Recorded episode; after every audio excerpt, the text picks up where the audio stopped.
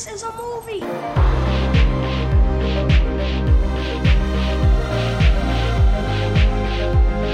Keep repeating. It's only a movie. Only a movie. Only a movie. I love movies. Gosh, I love movies.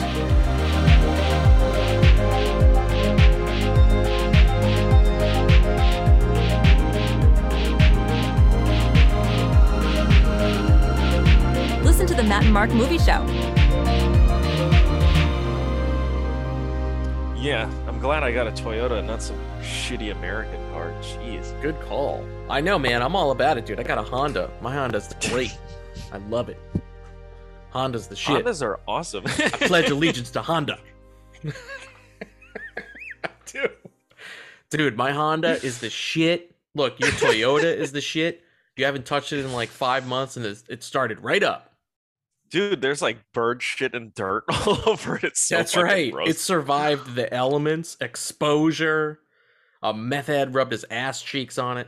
People Toyota writing on it though, which fucking bothered me. People were writing on it.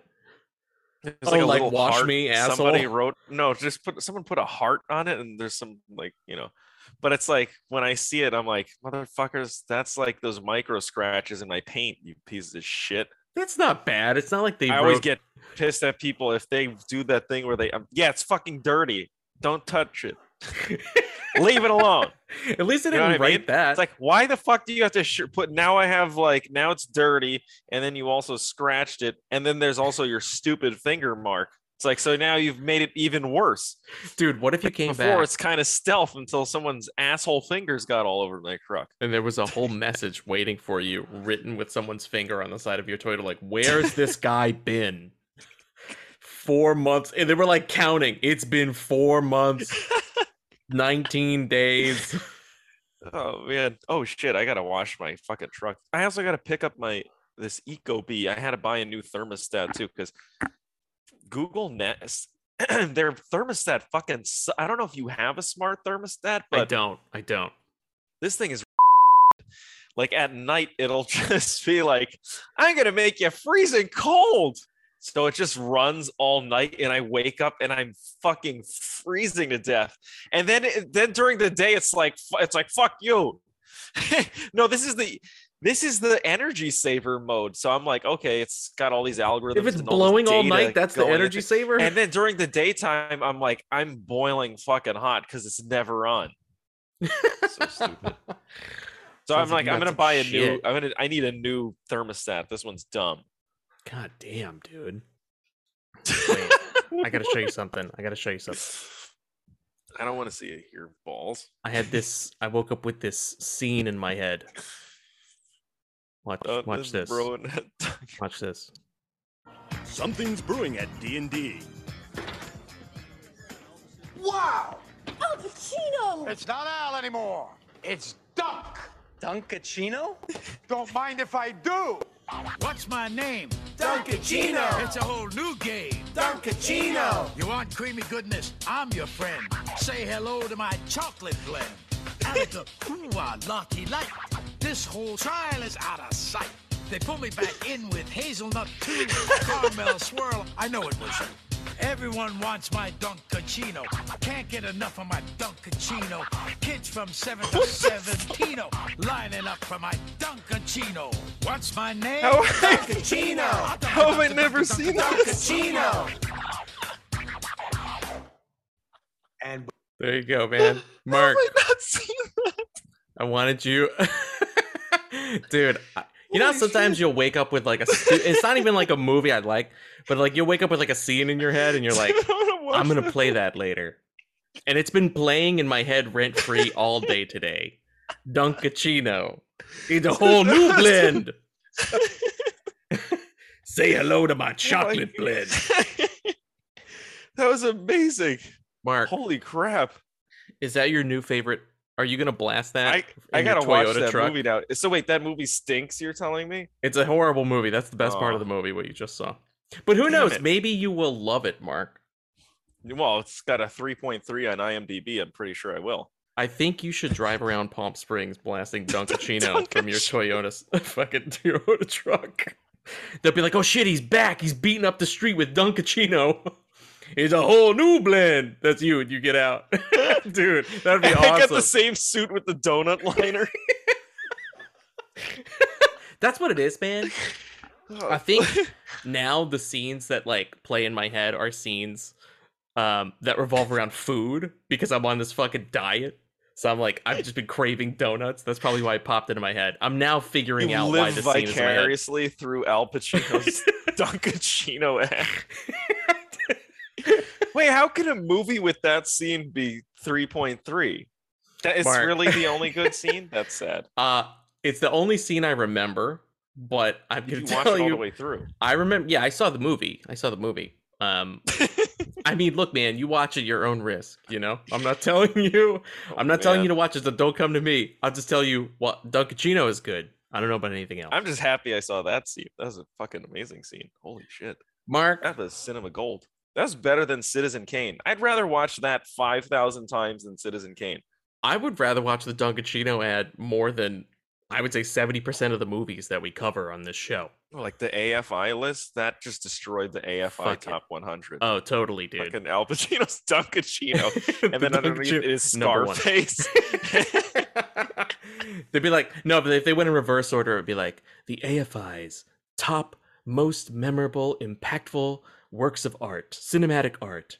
Number five. It has that Lawrence- music. Yeah. Hmm, Lawrence of Arabia. Number four, Titanic.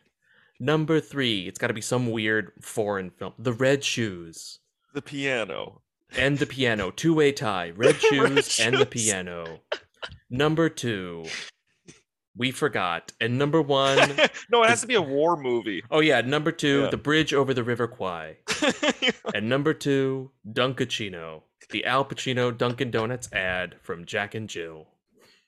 you said number two for Dunkaccino. Oh, number and one. Bridge on the River Kwai. Wow! Al Pacino! It's not Al anymore.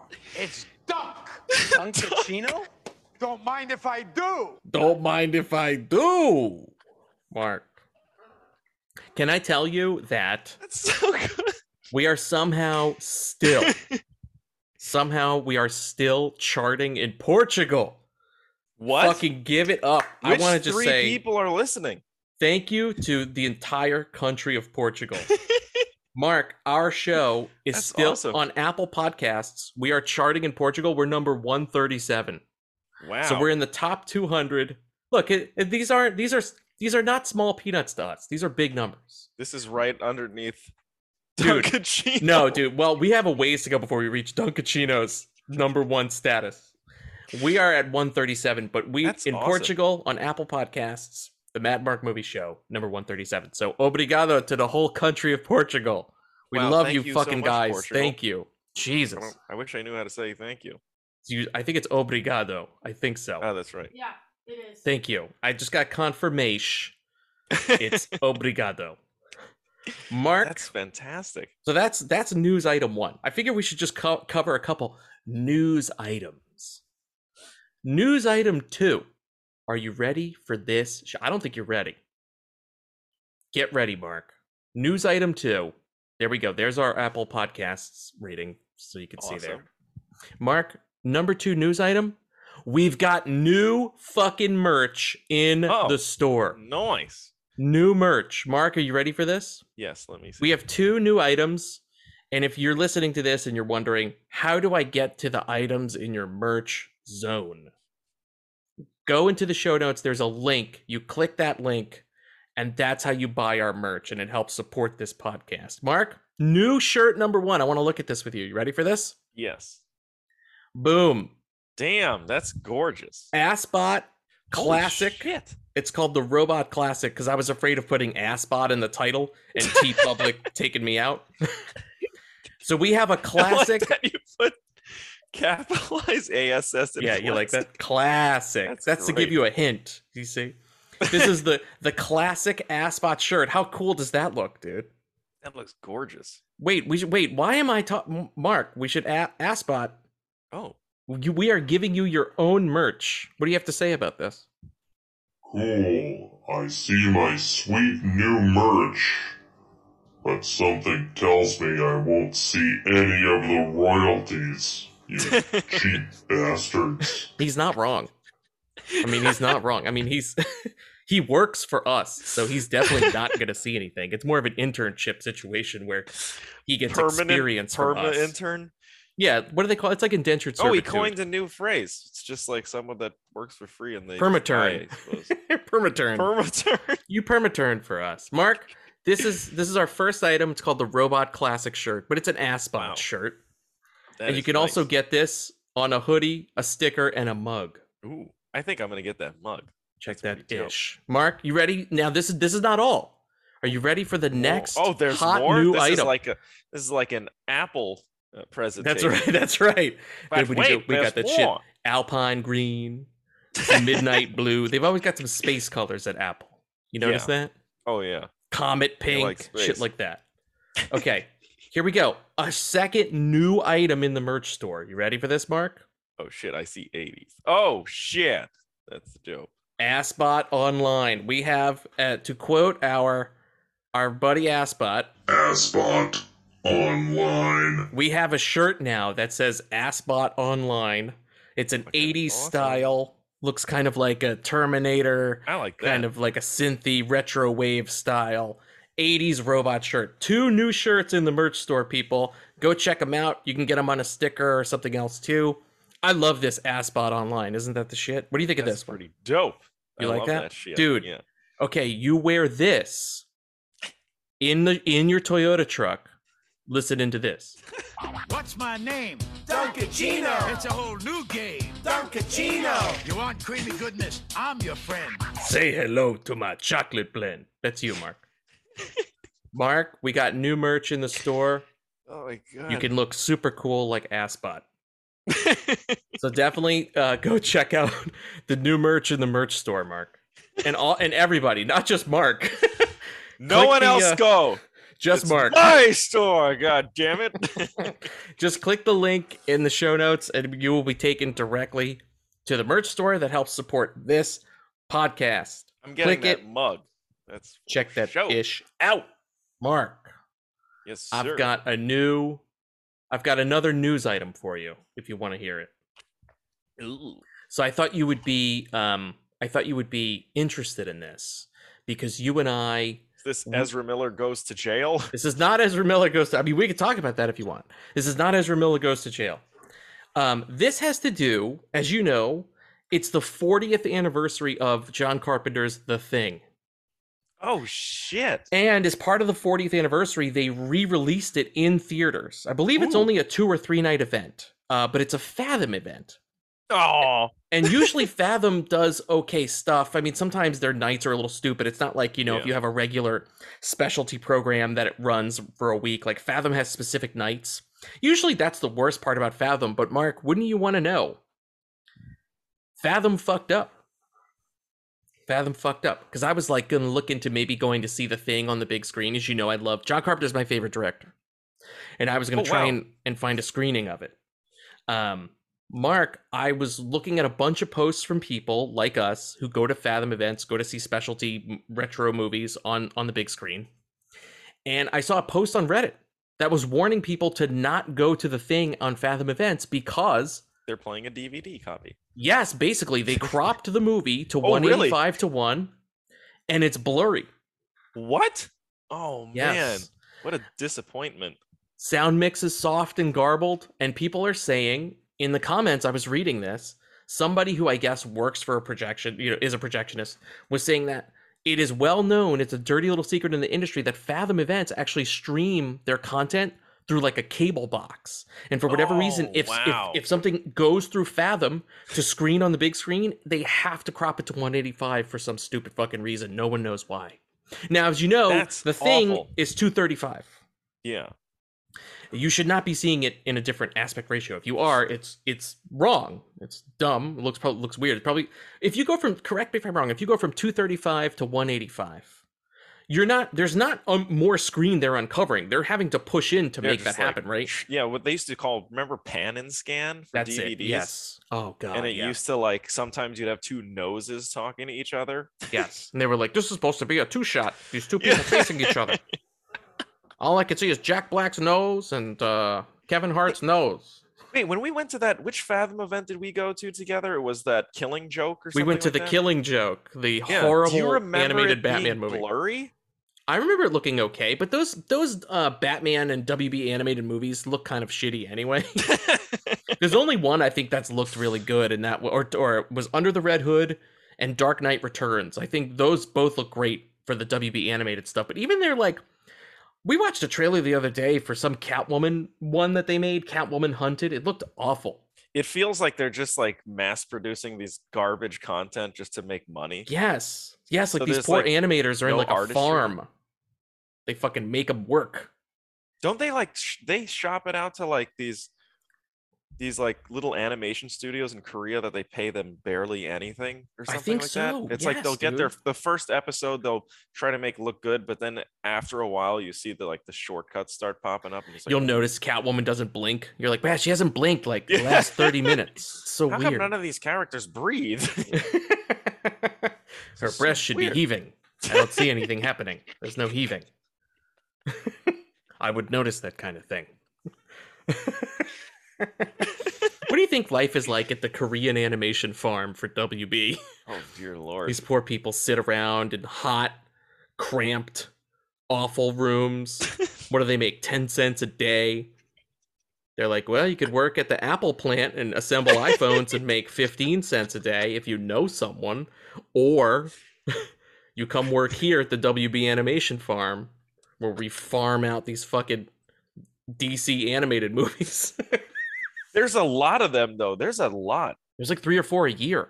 Because it's not just Batman and Superman. It's like, and now they're running like down ju- to the C like and D 50 tier. Justice League ones, right? Yes, dude. Not only that, there's a bunch of Wonder Woman ones, Catwoman ones, Green Lantern. They need more Green Lantern shit, by the way, don't you think? Yeah, Ryan Reynolds kind of killed that, right?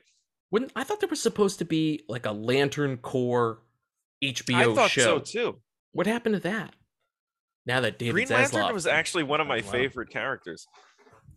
I always liked the Green Lantern in the comics. I thought he was pretty cool. Yeah. He deserves dope. something cool. He deserves like a those, good movie. streaks, the white streaks. I thought looked cool. When I was a kid, I was like, I wish I could get those white streaks on the side of the head. now I'm getting white hair, and I'm like, this sucks. I I should. I need to spray this with shoe polish. You're like, why didn't Where's the Rudy Giuliani shoe kit? why didn't Wolverine just oh. spray paint his gray streaks out? Didn't have to look like such an old bitch. Mark. Mark, this week we're not just Oh, talking about Dunkaccinos and new merch. we should maybe also talk about Ezra Miller a little bit, but I think I think it's pretty much the writings on the wall with that guy. Crazy. I don't I'm think we're ever going to see that movie. right? He's So gone. they're they not say even going to release it. no. and well, Christopher Plummer's dead, so they can't replace. Him. They replace can't replace him. That would have been awesome. Christopher Plummer is the Flash in Flashpoint. Well, apparently they say that they're gonna make the movie or they're gonna release the movie in 2023, and that, I No think the goal there care. is to hope that they'll that the the you know court of public opinion that people will have forgotten about the whole Ezra Miller thing. And but my question is, you have to have him do press, right? People inevitably every press question is going to come to that. It's going to be weird if the star of your movie isn't in any of the press materials, right? It's like when Brian, it's like the last X Men movie when they couldn't talk about Bryan Singer, mention Bryan Singer, and Hugh Jackman was just kind of awkwardly like, "We got to thank the uh, guy who made this, Mister 20th Century Fox." like it was like really awkward. Like, did you see Logan at all in the theaters? Yeah, I did. I saw Logan a couple times. I saw it a couple times. Yeah. I saw Logan Noir as well, the like special black and white Oh, print they made of it at the Was it Alamo. good? It was awesome. And Hugh Jackman showed up afterwards to do a oh, Q&A. he Oh, was like in person. And it was just so awkward because this is when the Bryan Singer shit was like really popping off. Oh, and Oh, no. he was getting asked questions about it and he couldn't say anything because you could tell there was no canned response. Nobody had rehearsed the talking points with him. So he had nothing to say. So then when the talking points inevitably came later for X-Men Apocalypse, he had he had this like s- totally stilted response like you know, some people we're not supposed to talk about who made the movie. It was like very stilted. Oh, really? Oh, I want to see this now. Is But it like awkward and embarrassing? It's so fucking oh, awkward. no. But like, because you could tell too, like some people in the audience, it's like it's like the whole blacklisted communist thing. Like some people can clap, but then like you're looking at who's clapping and who's not clapping. yeah. You know, it's like Hey, was like- it like our aliens screening? Was it that awkward? Where nothing's that awkward. that was the worst. Fuck. That was like one of the best screenings I think I've ever been to. But it was the most awkward Q and A session I've. Would you not say that was the most awkward Q and A you've ever been to? it was ridiculous. And that Sigourney Weaver Oh looked God. uncomfortable. She actually the way she handled all those stupid questions. This it was the dumb audience questions. She was a pro. Always. She was a pro, and she had nothing but patience, and she was so like well rehearsed. She was great. I was really hoping she just would flying elbow that guy off the stage. the moderator was an idiot, though. Holy crap! Everybody was an idiot that night. How many Ghostbusters crossover with aliens movie questions? And are we gonna Avatar questions too. Like we're not here to talk about Avatar. And like, when's Avatar two? Are you gonna be in Avatar two? Is it possible your character's alive? Jake Sully is alive. and she was like, I can't fucking talk about it. Shut up. Happy LV four two six day, you fucking nerd. She's just like fucking had it with everybody. so here's my thing. I think they're saying that back to Ezra Miller. I think they're saying that that they're gonna just push the movie and whatever. Here's what I I, kind of want to see it, so I'm. Oh, I'm, I'm happy. well, I just want to see the damn movie. The reason I want to see it is because it's the return of Michael Keaton as Batman. Yeah, That's I think the reason that everybody wants to see it. So I think that's the only reason it's not getting canceled because of the interest there because they have him set up in multiple movies because that spins Oh, him really? off to also appear as Batman in the upcoming Batgirl movie. So I Oh, think they have to have the Flashpoint shit happen because now it's going to affect other movies. It's not Is as there- easy uh, as wait. just for dumping it. Are there any talks of just like replacing him, like Well, that's scenes? that's what I think is going to happen. I think they're going to wait until there's not as much attention on it, They and they're going the to slowly start guy. to figure out. Well, that's what I think they're going to do. They're going to slowly start to chip away to figure out how they could put less Flash in the movie, and the Flash that's there replace it with that fucking TV Flash. I think that's exactly right, dude. And Zaslav is a crafty motherfucker. He would do some shit like that. The new guy at WB, he would do some shit like that. This is the same guy who gave us 90 Day Fiance. He will do it. Oh, oh, what? He's the Wait, guy the- who like ruined Discovery Channel. You know what I'm talking about? Discovery Channel He's used to in be charge about of DC. he's dude, he's in charge of WB. Ergo, he's in charge of everything that they Oh, own, wow. which is DC. That's terrible. That'd be I know funny it's that, all um, the DC properties are like reality shows. It's just Big Brother with the that superheroes. cuz that Walter Hamada, he's out. He was like the last guy there, right? It was like him, Geoff Johns, and they they're out. I think Zaslav's going to put in whoever he wants and they're going to just do whatever David Zaslav, Zaslav wants. And I think eventually you're going to get like a neurodivergent Flash. you know what I mean? I like- thought we already have that though. is he supposed to be neurodivergent? I thought I thought his claim to fame was that he was bi. I don't know what he is actually. No, the character, not not Ezra Miller. The character. Is it the character of the Flash? This iteration of the Flash supposed to be bi? Is that true? oh, that I don't know. I actually never. All I heard of, uh, all I've heard of the Flash movie is just the bad press it gets from Ezra Miller kidnapping people and robbing people. and grooming that's underage yeah, girls. grooming now. Like that's all I really know about the Flash movie, and then that maybe Michael Keaton's in it. But you know, the bad press is just. I think the bad press just buries any interest in the actual movie because It's more about like his weird shenanigans. Part of me wants them to just dump it to HBO Max. Like, how great would that be? Like, fuck it. Let's just own the train wreck. Who cares? We're all already paying $15 a month for HBO Max. Just give it to us. Oh, it would get a lot of views. I think. I think it would break the internet. Yeah. That's the good. That's like the smart play. But he'll he'll never do that. What if they do, that. some meta thing where it like the character of the Flash blends into the real world Ezra Miller? So you have this weird psychopath as the as the Flash. Dude, you just made me think of something. We can deep fake anything now. Why can't they just true. deep fake an actor's face on him? Who cares? Pick Tom any Cruise actor. Yeah. Pick that guy gets you free want. money, and boom. Tom, all he has to do Tom is Cruise. all he has to do is some voice. There you some- go. What about a little bit of voiceover what about Miles Teller? Perfect. yeah. Put put Miles Teller's face on the oh, flash. Jess just thumbs down it. No, she didn't like that. Mark, enough about Ezra Miller. He's done enough. He's done enough harm in the real Glover world. as the Flash. That's Crispin Glover is the Flash. Yeah. Nicolas Cage. Nicolas Cage, Yeah. the producer in the booth says. Nicolas Cage. All right, since we're all gonna, I get a vote too. So you voted Crispin Glover. She voted Nick Cage. That's a good vote. Okay, fuck it. I'm gonna go. I'm gonna go unconventional for mine. Unconventional. Can I guess then? Willem Dafoe? No, not Willem Dafoe. It's gonna be an actor of color. You racist. I'm going against It is type. Juneteenth. That's right. I'm going. It is Happy Juneteenth. Juneteenth. I'm going against type. You know, fuck it. Let's mix controversy with controversy. Will Smith, And he just slaps people. but he slaps them so fast. they don't know. You don't know. Oh, there's an alternate reality where Chris Rock gets slapped and he doesn't know. He doesn't know. No one knows. Know. he just he just flinches. He's just like, Ugh! they can't. Yeah, they can't tell. It's like the Zapruder film. They break it down frame by frame to try to figure out what happened to him. And the movie's not even about the Flash. It's just like them trying to figure out what happened. And the Flash just happens to be, you know, Will Smith that slapped it. Slap point. Great movie. The Flash. Slap point. slap point. Wouldn't that be awesome? Uh, sorry, I'm drinking Coca. Dude, what's better at summer than a Coca Cola and a Spider Man pint Hey, I glass? thought you weren't allowed to drink that shit. I can drink a Coca Cola. I just can't have like desserts and all this other shit. That I can't have a Dunkaccino. desserts. I drink half a Coca Cola, so it's half the sugar. You can't Half. quit Coke though. Seriously, You it's can't. impossible. It's too good. Although this Mountain Dew Frostbite is delicious. I like how it blurs. Your background also blurs the Mountain Dew, so it looks like it's a, something offensive. It's like, it's I have called a Mountain it's a- Dew, something super offensive.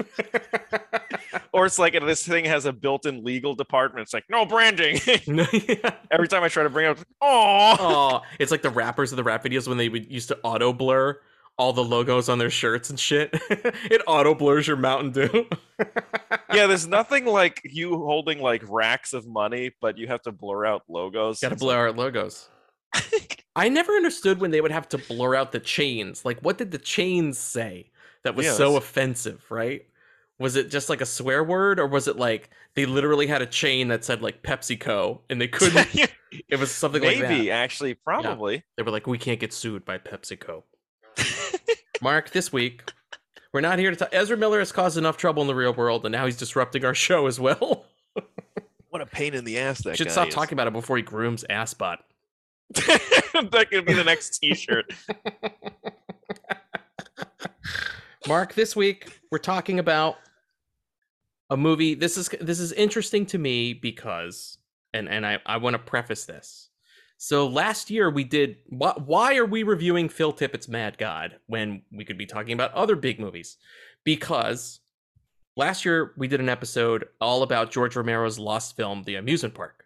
And the reason I like talking about this stuff is it's rare that weird stuff like this happens in the world of movies because we know everything that happens. Look at all the shit. We know all the shit that's happening with Ezra Miller and DC because all this shit is part of the the fucking movie news cycle. So when weird random stuff pops up that or that takes a long time or that's not the norm, it's fascinating to me because it still shows you cool, surprising, major events can still happen in the world of film that we don't fucking know about. You know, like the amusement park. Wow, we discovered a lost film, right? I wanted to talk about it instantly. Same deal here. Phil Tippett made this movie and worked on it for over 30 fucking years. Yeah, he started in 1987, I think it was. Uh, right? uh, no, I think it was yeah, maybe no. That does that's not enough time. I think it would have been a little earlier, right? 1980 or or a little later, 1990, something like that. Here's my impression because I think he was doing But the in the end credits it says eight nine I think it says 1987 to 2021. Oh wow. Oh, so his math is fucked up. Everybody's saying 30 years. I didn't catch that in the credits. Anyway, it's this amazing feat that this guy basically spent what a third of his life. He's he's pretty fucking old. Like a third of his life working on the same project. You and I have made it's one of these like mad genius projects. Yes, you've made Yeah. movies, you've made shorts, you've worked on things for months on end. Can you imagine working on something for 30 fucking years consistently? You get 5 That's minutes to yourself, you keep by the way. yes, I was reading interviews with him where by the end they were like, "Hey man, how's it feel to be finished after 30 years?" And he's like, "I don't know. I don't know. I don't know." He like couldn't talk about it. He's like, "Some I hate the I hate it. I just wanted to push through." Like he would just kind of like like a workman just push through every weekend, nights and weekends just making it over 30 fucking years That's insane. because he kept his day job while he was making Mad God.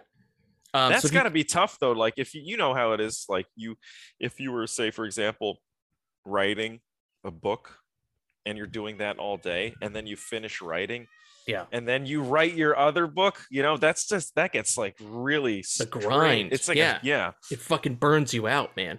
Oh yeah. because yeah. then your your day job is so demanding. Sorry, my cat is freaking out in the background. your your day job is so goddamn demanding that it sucks all the creative juices out of you. And what do you have left to give to your own art, to your own creation, right? That you've slaved over. Like when this guy came up with the idea for Mad God or the initial designs or drawings, he was probably like super psyched about it. Flash forward five years and he's like, I'm still working on this. Flash forward 10 years, you know, he's been through a divorce and all this. He's like, Jesus, this fucking movie won't ever end. Like, I have no friends. I have no Nobody friends. will see me. dude.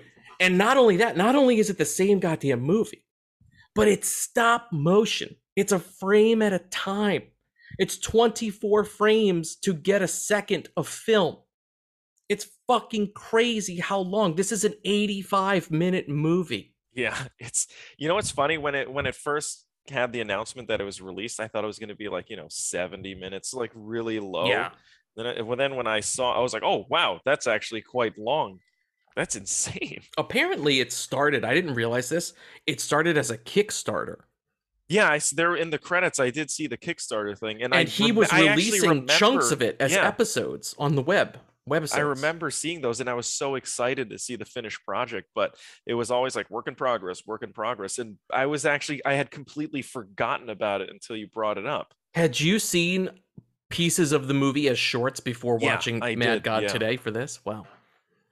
I hadn't. I was only aware of it from rumors and then hearing stories and then seeing the trailer. I was unaware of the Kickstarter aspect, the shorts. I had not seen anything. The trailer was my first look at Mad God. And right away, it should be said that Mark and I both, I think it's fair to say, we both love stop motion. Oh yeah, I do, Respect it as an art form. Yeah. Dude, I love I just love the look of stop motion. Especially stop motion when it's really dark and twisted and fucked up like this. Like um like that Tool video, Enema, right? Or what's that what's that Sober. Sober. Oh, the yeah, yeah, album was yeah. Enema. The, the remember that fucking video Sober? How sad that was the little claymation guy just wasting away Isn't away. Alice in Chains have something too with stop? Mo- there's, there's a lot of stop motion Yes. music videos and like, re- but like on the darker side. Very dark. Like uh like the Brothers Quay. You know those guys? Yeah, the Brothers yeah. Quay. They make those fucking a- weird alligators in the streets. Yeah. fucking weirdo claymation artists. I went to like a whole Brothers Quay experience. I want to say like 10 Oh, or 15 really? years ago. They screened a bunch of their shit and it was really fucking weird. Just Did you see some like but stuff that had never been seen before? Yes, it was a lot of like rarities, things they were working on, things they had cut. It was really cool. Um, if you're into the Brothers Quay, you should. Um, I I think all that stuff's available online now. Um, but that's what this the first glimpse of the Mad God reminded me of. It was like, oh shit, it's like that Tool video. It's like fucking Brothers Quay. It's like this really kind of gross, disgusting looking stop motion animation with characters that look like they're made of like dirt and hair and just fucking Yeah. gristle, just disgusting shit.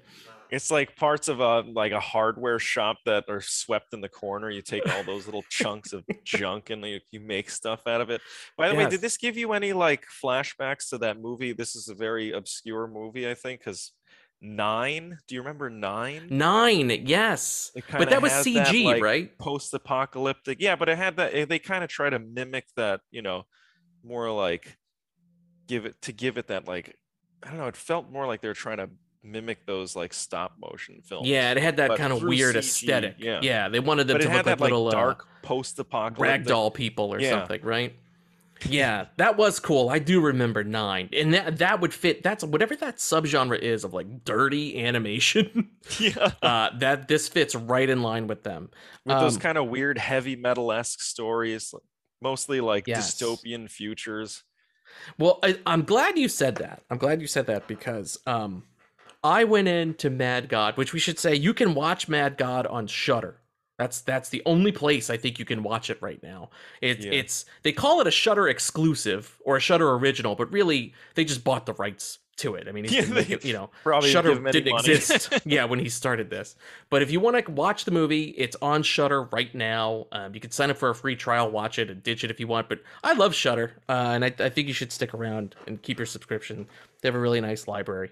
Um, that said, Mark, it took Phil Tippett, expert, we should say expert VisFX guy, worked on Star Wars A New Hope, the holochess scene in Star Wars A New Hope, the fucking Tauntaun and Rancor and Return of the Jedi, the fucking AT-ATs in Empire Strikes Back, Starship Troopers he did work on. He did some Velociraptor stop motion tests for Steven Spielberg in the first Jurassic Park, and then that's when Spielberg decided to go CG. And that's kind of when Phil Tippett's star started to kind of decline a bit. And that's when I suspect, see, you kind of shattered my theory because you read 1987 and I thought, oh, I wonder if when Spielberg gave his shit the boot, he was like, fuck you, stop motion Ah. lives. I'm going to go make my own fucking movie. And we'll see who's laughing 30 years later. 30 years later. He's like, "Ah, ah." um, but Phil Tippett has, you know, he specializes in stop motion and practical effects, miniature stuff. He's fucking amazing. The guy's like a wizard. Oh yeah, his work is incredible. It speaks for itself, man. It's fucking awesome. Um, but this is definitely different. I wanted to ask what you thought about this. From the stuff he's made commercially, right? Ed 209, some Starship Troopers models with the bugs and shit. Of course, the Star Wars shit. The difference in in style, I think, and craftsmanship from the commercial shit to this. Do you prefer one look over the other or you like both? I mean, you're it's it's hard to say that it's hard to dislike his commercial work because it's so amazing.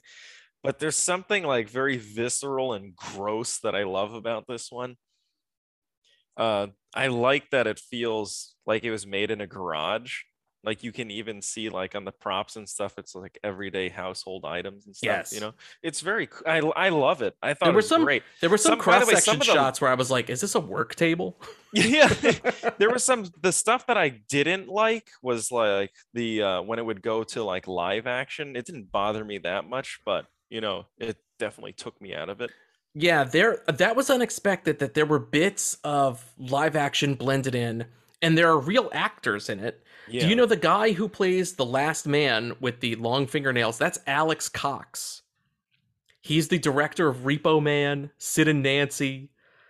How the fuck did he wind? I have like so many questions. Like, I'm gonna tell you this. I watched Mad God, and I think I was mistakenly, you know, after watching the kind of movies that we watch for this show, I was like not ready for something so experimental. Like I thought there would be some framework of a story or some character moments that I could kind of hitch hitch onto to be like, okay, oh, I really connect with this. Like I never connected with Mad God.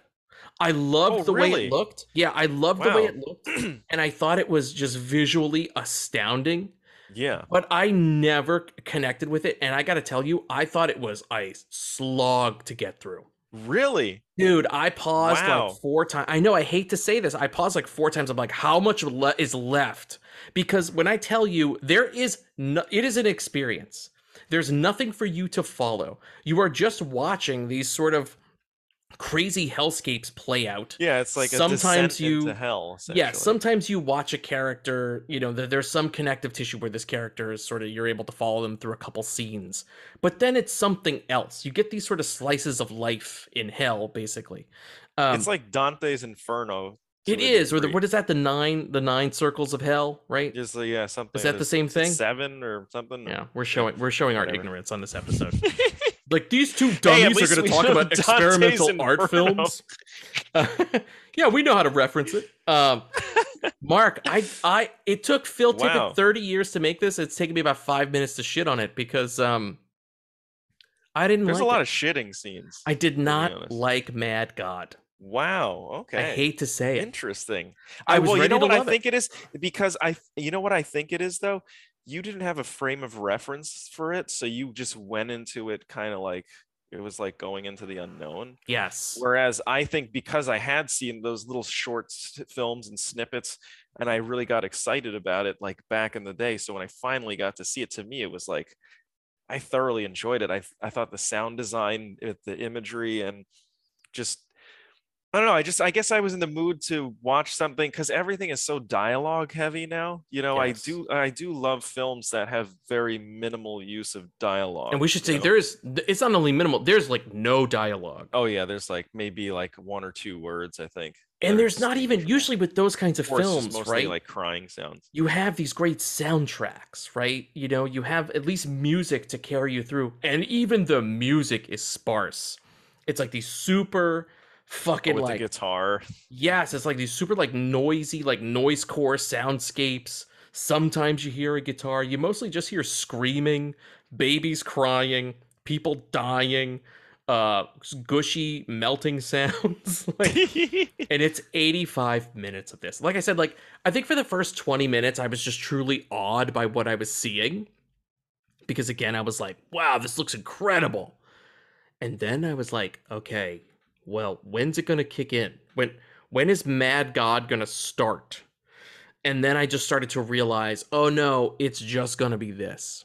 You're oh, just you gonna know what? be If if you're going into it like fresh like you did, I'd say that if you if I read the title Mad God, I'd probably be a bit disappointed because I would see like imagery of destruction and I would expect to see some like you know crazed god Yes. leveling our planet and yeah but you- and you don't really get that so it does it has a strange buildup and uh, and there's part of it that's kind of like diminishing returns where you kind of see it get more and more less detailed in certain areas but Yeah. You could tell there were some years he had to rush through that shit. yeah but overall it's like when i was just thinking of it i was like what an accomplishment to make something like that with such Oh s- yeah, totally. And I, and I'm not and I taking think away. it's like it's to me it was like it's dark, it's beautiful, it's disturbing. Okay, for me, I do not like seeing helpless creatures get killed, and that happens a lot in this movie. a and it actually, lot. this movie was quite disturbing, and that sounds strange coming from me, but this movie was like one of the few movies where I was just like, you know, I didn't like seeing some of those creatures get killed so brutally. Yeah, was like, dude, you're you're like one of the sickest dudes I know. So for you to have been totally unsettled by this should tell should tell listeners everything they need to know about Mad God.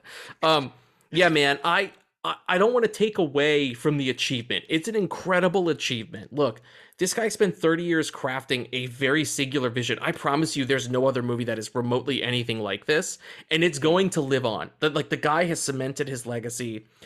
Film students, oh yeah. cinephiles, people are going to be discovering this for decades to come.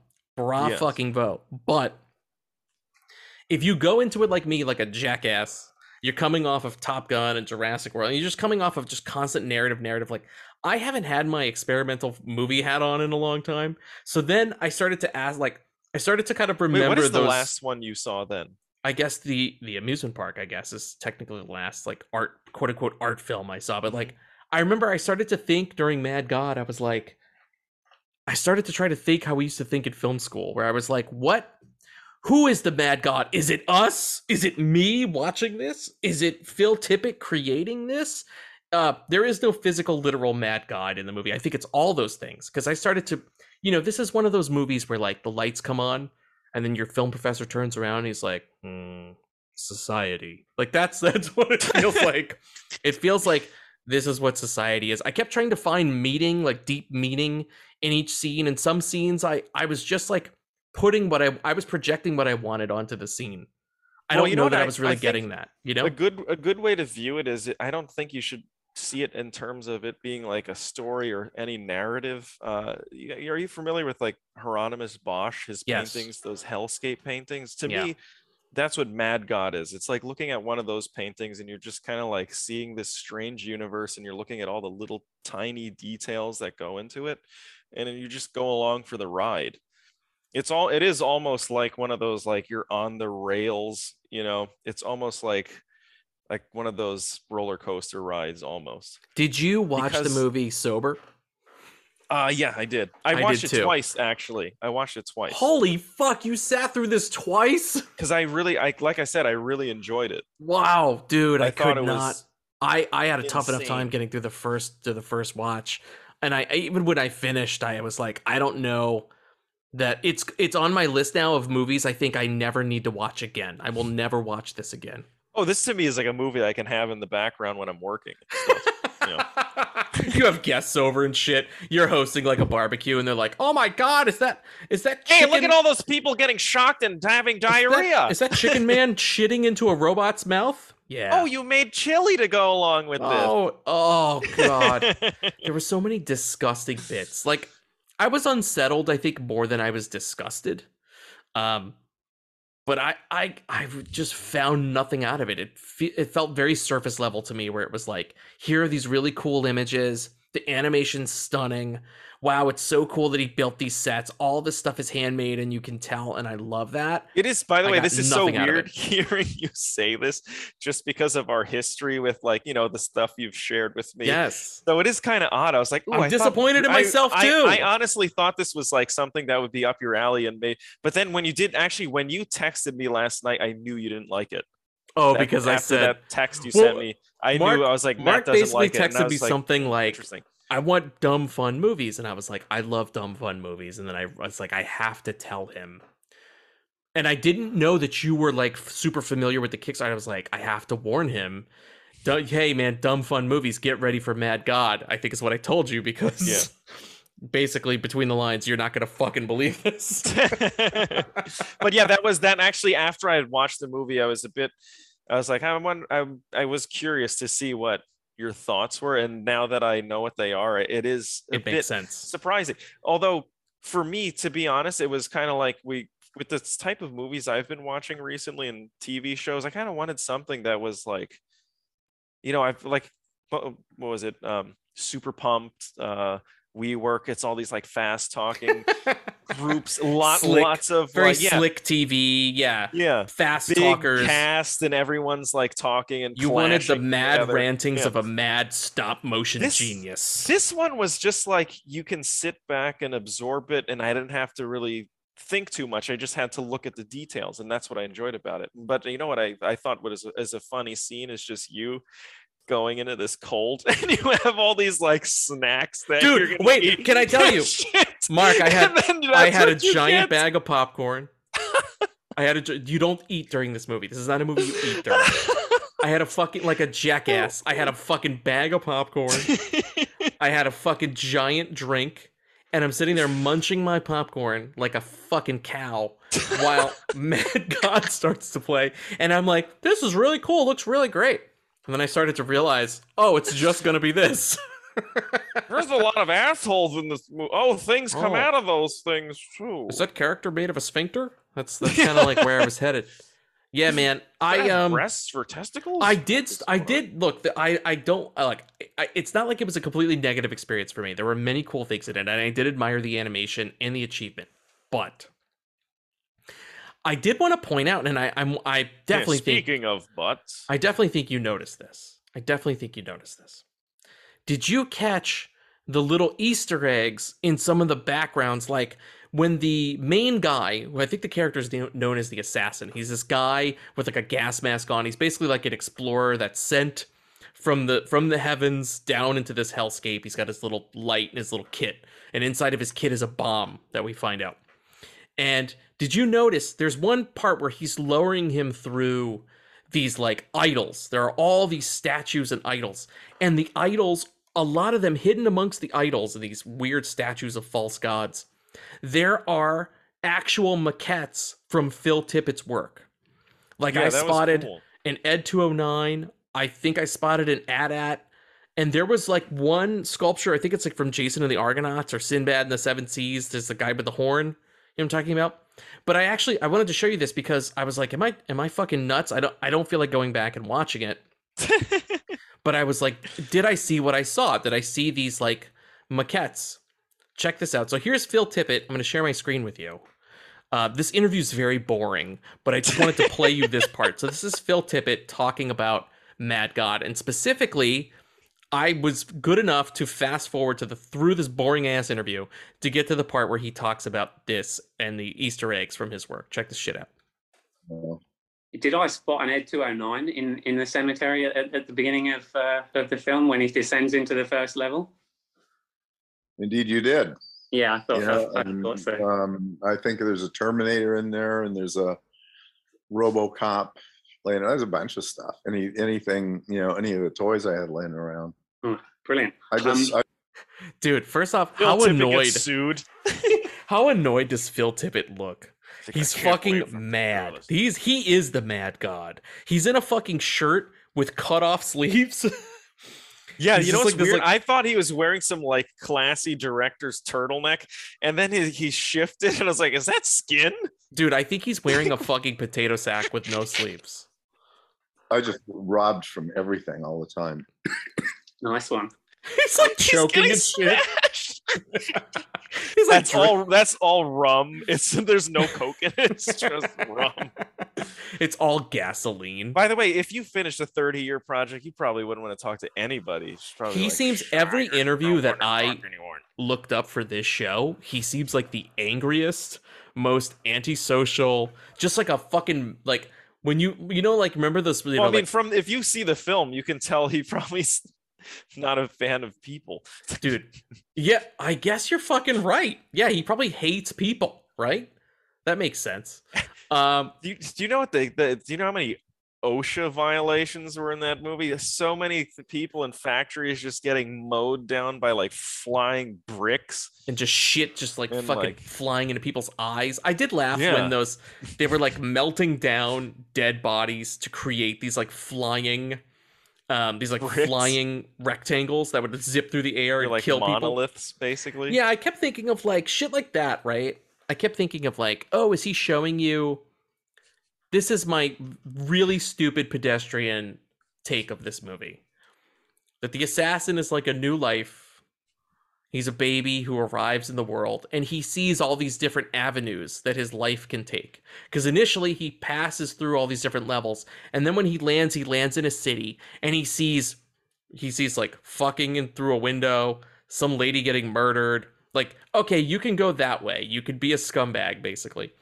Or you can work like these slaves in the factory. And then you see the slaves in the factory working and they're getting mashed up. Some of them are getting mashed up to feed giant beasts. Some of them are just dying because some people get run over in the middle of the road. Like, hey, life is fucked up sometimes. yeah, like you know? they're all standing on the train tracks, and I was like, "Why are you guys standing on the train tracks?" Yes, please?" right. And some of them you can see are stepping deliberately above a hole that's blasting heat out of it to burn themselves, yeah. to melt themselves down, right? Those are the people like I think Phil Tippett who sacrifice and give themselves towards a higher ideal, right? That's what I started to think about. I was like, that's fucking nuts if that's what he's trying to do.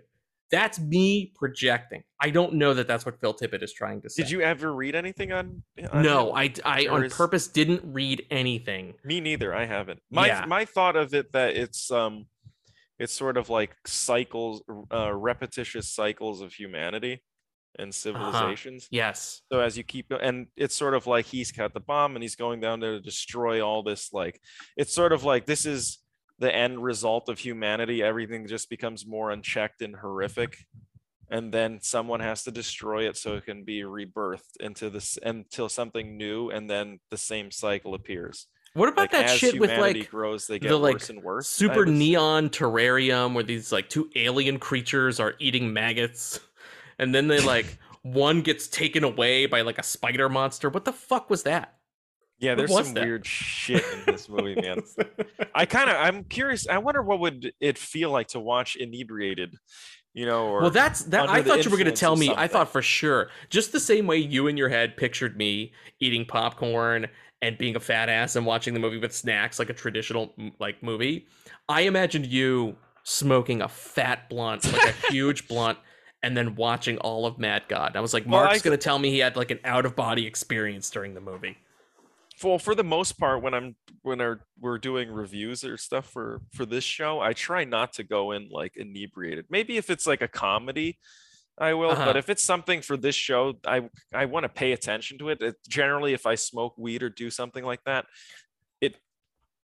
i will forget the movie as i'm watching it and uh, which i don't like so i don't really like smoking weed but for during a movie that has you know but that's you're following characters storylines and such this one is so visual i'm i it actually might be a good movie to smoke weed to or do some drug to. It kind of made me like- think of like when we saw Mandy, the Nicolas Cage movie. Like, Yeah, it's that kinda like movie's that, meant yeah. to be like an emotional sort of out of body experience for you, right? And if you want, that's what I love about that movie. that's is that actually a good comparison There's enough, but beyond the atmosphere and the emotional and the tone and stuff that, that that movie's playing with, there's also enough of a narrative and enough payoff for viewers like me who can Yeah. come into it and still be like, this movie's fucking amazing. Like, you're not just admiring it purely as a visual spectacle, you're also like getting hooked into the story, into Nick Cage's journey. Like, there's things that reward you as a viewer. Versus Yeah. this movie, I feel like it's all just tone, visual, and aesthetics. That's all it is. See, I think if you had read about it before, maybe you would have had a different experience, maybe because then you would know that there's like you know, no story, real story to follow, or you know that would be a bit more abstract. It would be like, know. Matt, don't drink a Dunkaccino Yeah, while you watch Mad God. Wait, I'm looking at the Wikipedia for Mad God. Mark, while working on RoboCop 2, so Robo, uh, RoboCop 2 was what 1990. So Yeah. RoboCop was RoboCop 2 was 1990. While working on RoboCop 2, Tippett began filming what would become Mad God. His work on Jurassic Park led him to believe the days of stop motion were over and the film was shelved. Wow. 20 years later, with the encouragement of members of his studio, Phil Tippett began working on the project again, utilizing crews of volunteers to assist him. On the weekends, he would get as many as 15 or 20 people coming into his studio. He says they didn't all have talent or skill, they were figuring it out as they went along. That's kind of that. I mean, that kind we of makes both sense. kind of Actually, right, as you yeah. watch it, as you watch it, you do see it doesn't have that refined Hollywood look, which is, but that's what I think makes it more impactful for that movie because it is kind of like dirty and grimy, and it kind of needs that. Totally. But no, but that's what I was saying. Like, Unrefined you and. I were both correct. Like, you said 1987, I said Jurassic Park. Those two things kind of met in the middle. It was like, High five. boom. both we're both little smarty pants smarties mark um i don't know how else to discuss mad god No, Uh, that's what I was gonna say too. I was I was actually thinking la- as I was watching the movie and as I saw the movie start to wrap up, I'm gonna I was saying to myself, it's like, how do you talk about this movie? Because there's only so much you can say about it. Like, how many times can you say it's bizarre? How many times can you say it's weird? How can many times yes you know, it is a difficult film to talk about. but i i do think um i did want to call out uh, or ask you specifically if you had any favorite scenes or if there's like a moment in the movie that you take away like that's that's the move that's mad god to me it's this scene or this moment There's uh, there's a scene where it was like the opening is awesome, by the way, and also deceptive. But um, I oh like really, with the I- fucking bible the scroll Yeah, I love that. That really it's me. great it As opens up with as this like happened, hardcore really bible verse me. yeah Yeah. I was like, what the I fuck are that. we about to see? Jesus. yeah, and then you kind of have that like Tower of Babel imagery, you know, that Yes. the typical Tower of I did like that, and then the clouds started to slowly just Yeah. sink and devour everything. Yeah. So I have the the scenes I liked were once once he gets that to that Jeep and he starts driving around and he gets to that square hole and he starts Yes. slowly navigating down. I like that. The one scene that was the most shocking or the the the scene that when I first got into it and it happens kind of at the beginning and I was like, okay, this is going to be a weird ride is when that main character walks past all those people on the electric chairs just getting shocked and Yes. shitting themselves and then the shit just goes into these funnels and is processed through these tubes into this creature's mouth and then then I was like okay this is this is very very weird and it's probably going to get weirder but that was that scene was like very visually very striking I mean, it's some disturbing, gross stuff, but it like it does stick with you. It's a very, I don't know, it's a very stunning film.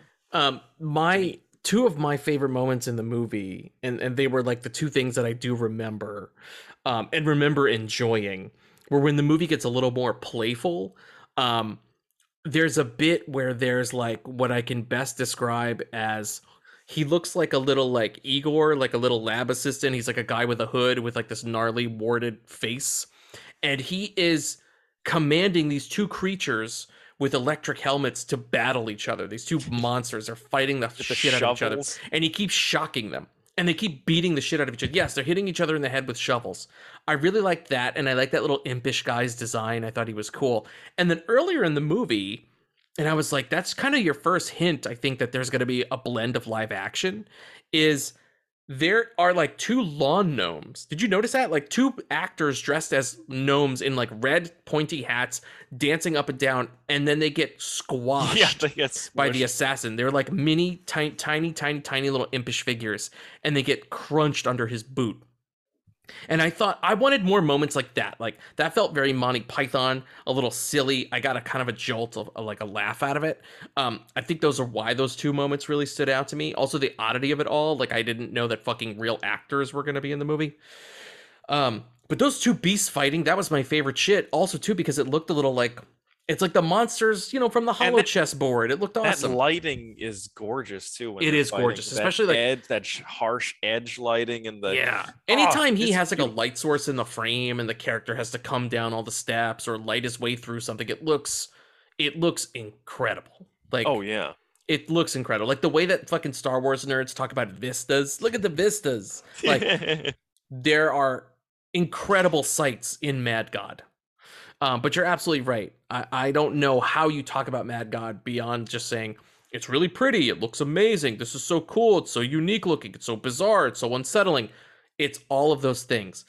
Uh, but I kind of love that we had such uh, a divergent reaction. Like I love that you yeah. really loved it and and that I didn't because I think it made this conversation a little more Oh interesting. yeah, it's definitely more interesting, especially to hear someone you know of your caliber, because you're you you're more accepting of like the weird and strange and oh, bizarre. and Oh, yeah, you have and like I- a massive yeah and i don't need things you look see. i don't need pure narrative or and i like non-linear stuff like i like weird shit i don't need my movies to be a to z i don't Yeah. want people walking away thinking that because that's not Oh true Oh no no. but it's just in this case i really just was kind of i was kind of just like mad at myself for a while and then i was like this just isn't working like it's not pulling me in at all and and i gave it i give it all high marks purely on a technical level like there is nothing like it and you know what sucks i truly think that this movie is a movie that is deserving of like a an animation oscar or an award some kind Oh, of yeah. recognition but you come on it will never get those things Probably not. it will never get those things. Those fucking fuddy duddies at the Academy, they will never. They won't even. A. Phil Tippett probably can't even afford to get this nominated because don't you have to pay to submit? You'd have to, well, you have to do those submissions through press, right? Because you always That's see, right. like, an American cinematographer, you're like, for your consideration, please look at, me you know. So he has to do all that. It's it's probably it's a it's a political thing. It's a, probably a political game you got to play, and you have to like schmooze with people. And I don't think he really does. That's does just that. not going to happen. You know, You know what you can do? You just buy him a Dunkaccino. He'll probably weird win some very obscure award.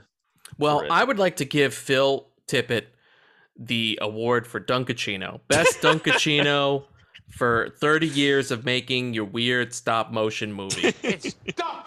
Dunkaccino? Don't mind if I do. What's my name? Dunkaccino. It's a whole new That's game. from Phil Tippett. Dunkaccino. You want creamy goodness? I'm your friend. Say hello to my chocolate blend. Say hello to my chocolate blend. Dude, I remember one time in film school, I attempted to make a stop motion movie and I bailed on two, two days in. I bailed Damn. because Do you remember just- what what the topic was? What was it about? I was trying to make two uh, movie about these different uh, apes, like they were different wild colors. Like my friend, uh, my sweet mate at the time, Ryan, who went on to become a toy designer. He makes uh, pet toys Wow. now. He designed um, these like armatured maquettes for me Oh, cool. uh, and put foam on the outside, and we had these cool. They were almost like Damn. I wanted it to look like an arcade, old school arcade game art. And I was like, I want these three gorillas, one red, one blue, and one green. And they were like bright, poppy, like over stylized colors. And they'll meet in the jungle and they'll fight over a big banana. That was my whole idea.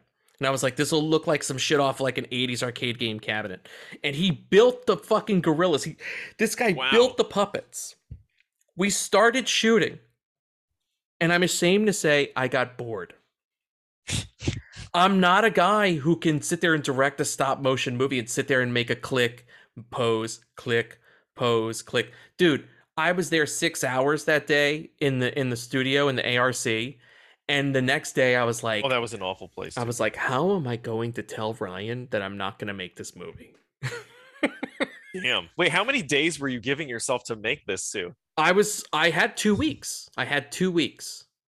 And I and I had other, you know, shorts and stuff I had to make cuz it's college. you have other film yeah. classes and stuff. And um, I was like, I literally do not have time to sit here. Like, if this was all I was doing, If it was your Yes. senior thesis, if it was my yeah. senior thesis and it was all I was doing, I would make the fucking gorilla movie I wanted to make, the stop motion arcade gorilla movie I wanted to make. But I just couldn't, and I quit the movie. And Ryan was really pissed at me, and he Oh. took the the puppets that he made and he used them as part of his senior project because he was like toy oh, design wow. and character design and and stuff. But he was pissed at me, man, because I quit that movie. So if Ryan, if you're listening to this, buddy, I'm sorry. sorry. Just so you people know, before I started a podcast, I tried to make a stop motion movie with my friend Ryan, and it didn't work out. I'm sorry, Ryan. I think we have. I have some test footage of it somewhere, Oh shit! like on That one of my. Because I saved all my stuff from from film school. I have DVDs, like DVDRs made of it. Do you have the uh, original film? I still have all my old films. Yeah, I have the reel, like the actual Wow. reel from from that stop motion project. But it's literally like I think we accomplished a minute. I think we have a minute of film. That's cool though. A But that's minute's a long time. Maybe for- just shy of a minute. I think it might have been like 50 50 seconds, something like that. That's pretty damn good though. Yeah, we had it was pretty cool. You just see the gorillas come out and then the big banana and then they look at each other and they start to fight. That's it. That's what we got. It just is the end. you know, my Wow, stop motion professor was like, that, "What the fuck?" if I find it, I will put it up on our Instagram. That would be so cool. Mark, do you have any last words to say about Phil Tippett or Phil Tippett's Mad God? Mad God. Well, the guy is definitely a legend, you know. His films and his work are incredible and and so is this one. I think people should see it. If you're into effects and if, if you're into phys- physical effects and like old school stop motion, check it out, I think. I mean, just you should you I think based on your experience, I do think you should read about it first to see if it is Yes. to your liking because it is it is very disturbing and I actually think it's one of those love or hate movies. I can't see anyone being really like, yeah, I Yeah, I can't like see it," you being know, mid midway on this. Yeah. yeah. It- you're absolutely right. It is it is a lover it is a lover hate thing for sure. Would you recommend Mad God? I would, yeah. I I would actually, you know what? Let me. I'll put a caveat there. I would recommend it to very specific people. Like I'm definitely not going to tell my mom, "Hey, mom, you got to see Mad God." You know, Mom, I took you to see Multiverse of Madness, and this week Yeah. I'm taking you to see Mad God. hey, it's Mother's Day. Let's go to Mad God, mom. Happy Juneteenth, Mom. It's Mad God. this doesn't celebrate Juneteenth. Mark, oh my God. it pains me to say this. Oh no. I will not be recommending Mad God. I cannot, not only can I not recommend it as a blanket recommend, I don't even think I'd recommend it to people who like. I think this is just so divisive and just so, um, such a singular vision. I don't know, besides you, another person on planet Earth who I think I would recommend watching this. So uh, it's a no from me, dog. I don't have many of these. I'm sorry to say. It pains me to say this. I was so excited about this. You know, fucking goddamn it. You guys know I love stop motion. You know I love Phil Tippett. It pains me to say this shit. It's a no. I don't recommend it. Fuck no. Sorry. Phil Tippett's gonna be mad at me, but I don't give a shit. He probably doesn't even know anything exists. I don't He's think He's been in a studio for too long. he can barely. We got an words. internet now. We landed on the moon. It's like that scene in Dumb and Dumber when he comes out of the We're bar and he's like, Mars. "We did it. We landed on the moon." yeah, sorry guys. Mark, before uh now uh before we move on to the end of the show, Mhm. let's do some we got a couple messages on Instagram Oh, nice. where you can reach us at the Matt and Mark Movie Show. And I asked, you know, I always ask as we always do, have you seen the movie? Do you have any recommendations or questions for us? No one had seen Mad God. We are the only two people who've seen Mad God. No one's gonna listen to this episode. That Oh, this is definitely going to be one of our lowest rated episodes for sure. I'm sorry, people of Portugal. People watch, dude. What if Oh this no, is number we're one in Portugal? Or we lose our chart. They're like, "What is this, Mad God?" I thought you were gonna. I thought you guys were gonna talk about Lightyear. yeah, I know. Mad God. We're the Mad Gods for doing an episode about Mad God When a Pixar movie in the out, middle of a fucking summer movie season. Let's talk about this experimental art film this guy made. yeah, t- think think about the the chronology of this though. It's like Top Gun. Then you have Jurassic World Dominion. and then Mad God. Mad God. It's like two of these like really big blockbusters films followed by like you know that was that was very telling about the reception of this film when you when you showed that uh interview there was like a thousand views Yeah, there's just no interest. no one cares I feel so bad, but like in horror circles, especially people that follow Shudder, in horror circles, I know there's interest, and in some film like, if you circles, read. Fangoria you'll like it but I thought there was a, like there was definitely more interest for the amusement park than there is for Mad God. As crazy as that sounds, I think a lost film is a little more attractive of a news story than this guy spent 30 years of his life making this weird stop motion movie in the corner of a room. Do you like the Tool music video sober? That really fucking sad music video with claymation. You're gonna not maybe not like this one. that'd be great if that was the poster Hey, do you like Laika's films? like do you like Kubo and the two strings and Coraline? I got news for you. You're probably not gonna like this too much. hey, are you expecting Nightmare Before Christmas or James and the Giant? But I got bad news for you. You're not gonna like it too much. Hey, are you an animation buff? You like, you know, looking back on old shit like the Puppetoon movies and and Will Vinton's claymation? You're probably not gonna like it. Dude, and I like listen, I don't just like new school stop motion shit either. Like Mark knows, I collect you can go on our Instagram and see like I collect old stop motion movies. I, Oh, I have both Puppetoon movies on Blu-ray. Those are great collections. I love the work of George Pal. I love, love, love Henry Selick's work, but I also love Will Vinton and Claymation and The Adventures of Mark Twain. Adventures of Mark Twain is one of my favorite movies.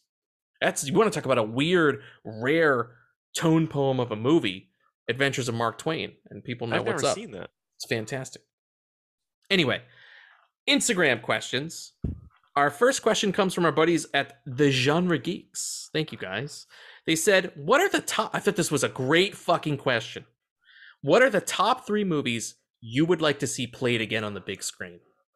Mark, you and I, when we used to see movies a lot, we would go see all these like throwback screenings. Mark and oh I yeah saw super fun obviously we saw aliens where the guys harassed Sigourney Weaver. That was horrible. event horizon Event Horizon, that was awesome Starship Troopers, yes Sudden that was a Death with one. Van Damme. We That saw a lot of these. We saw a lot of these old school. Die Hard. We saw Gremlins. We saw the Metrograph was great for this oh stuff. yeah Blade, the original Blade Runner Mark has seen multiple times on the big screen. Um, RoboCop we saw together. that was great actually Fucking fantastic. That was one of my favorite screenings. Predator we saw together. I actually saw the thing at Metrograph, and in a in a 35 millim like a proper 35 millimeter print. Well, I'm going to reveal that. Um, funny enough, we opened with that Fathom event story. I I have never seen the thing on the big screen. I've Really? only ever seen it at home. Yeah, I discovered the movie, you know, I discovered John Carpenter in high school. So by that time the thing was old. I discovered John I discovered the thing on tape. I watched it for the first time on VHS tape. Wow. That's how I saw it.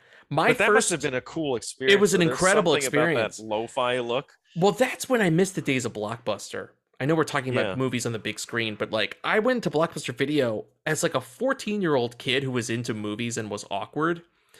Talking to the Blockbuster Video clerks, they were amazing because I was like, I like John Carpenter. And you know why I like John Carpenter? Because I had just seen for the first time Escape from LA. I saw it before I Oh. saw Escape from New York. And I remember Wait, telling wait, them that's your fat. That was your first John. that was my film? first John Carpenter movie. Wow, and because cool. and I went in and I said I liked I loved this. I want to know more about this character and I I love this guy. I love this. And they were like, "Hey, we're going to show you the John Carpenter movies you need to be watching." And the fucking clerks brought me around the store. This was one of my favorite memories. They gave me Escape from New York, The Thing, um They Live, and I believe the last one they gave me was Memoirs of an Invisible Man. I think because it was like newer. Oh, and they were like, go watch all these John Carpenter movies. And I watched Escape from New York. I wore that tape out. I watched The Thing. I wore that tape out. And it was how I figured out that John Carpenter was my favorite director. I had never seen Oh, somebody so make he's movies your like that. top of of all. He's my number one favorite director of all time.